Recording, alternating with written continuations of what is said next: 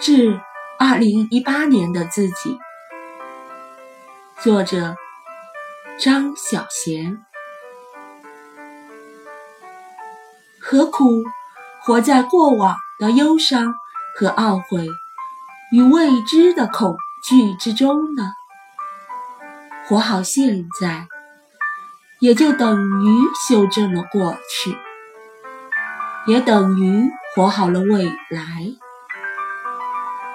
时间从不为任何人停留，美好的回忆却会永留心中，直到时间尽头。崩溃愈合，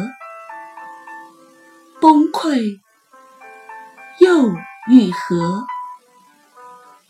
在努力活得比昨天好，然后渐渐变老，这就是我们的生活吧。只有活得好，所有眼泪才值得；只有活得好。离开的时候，我才敢说我还好，我总算没有虚度。节选自：请至少爱一个像男人的男人。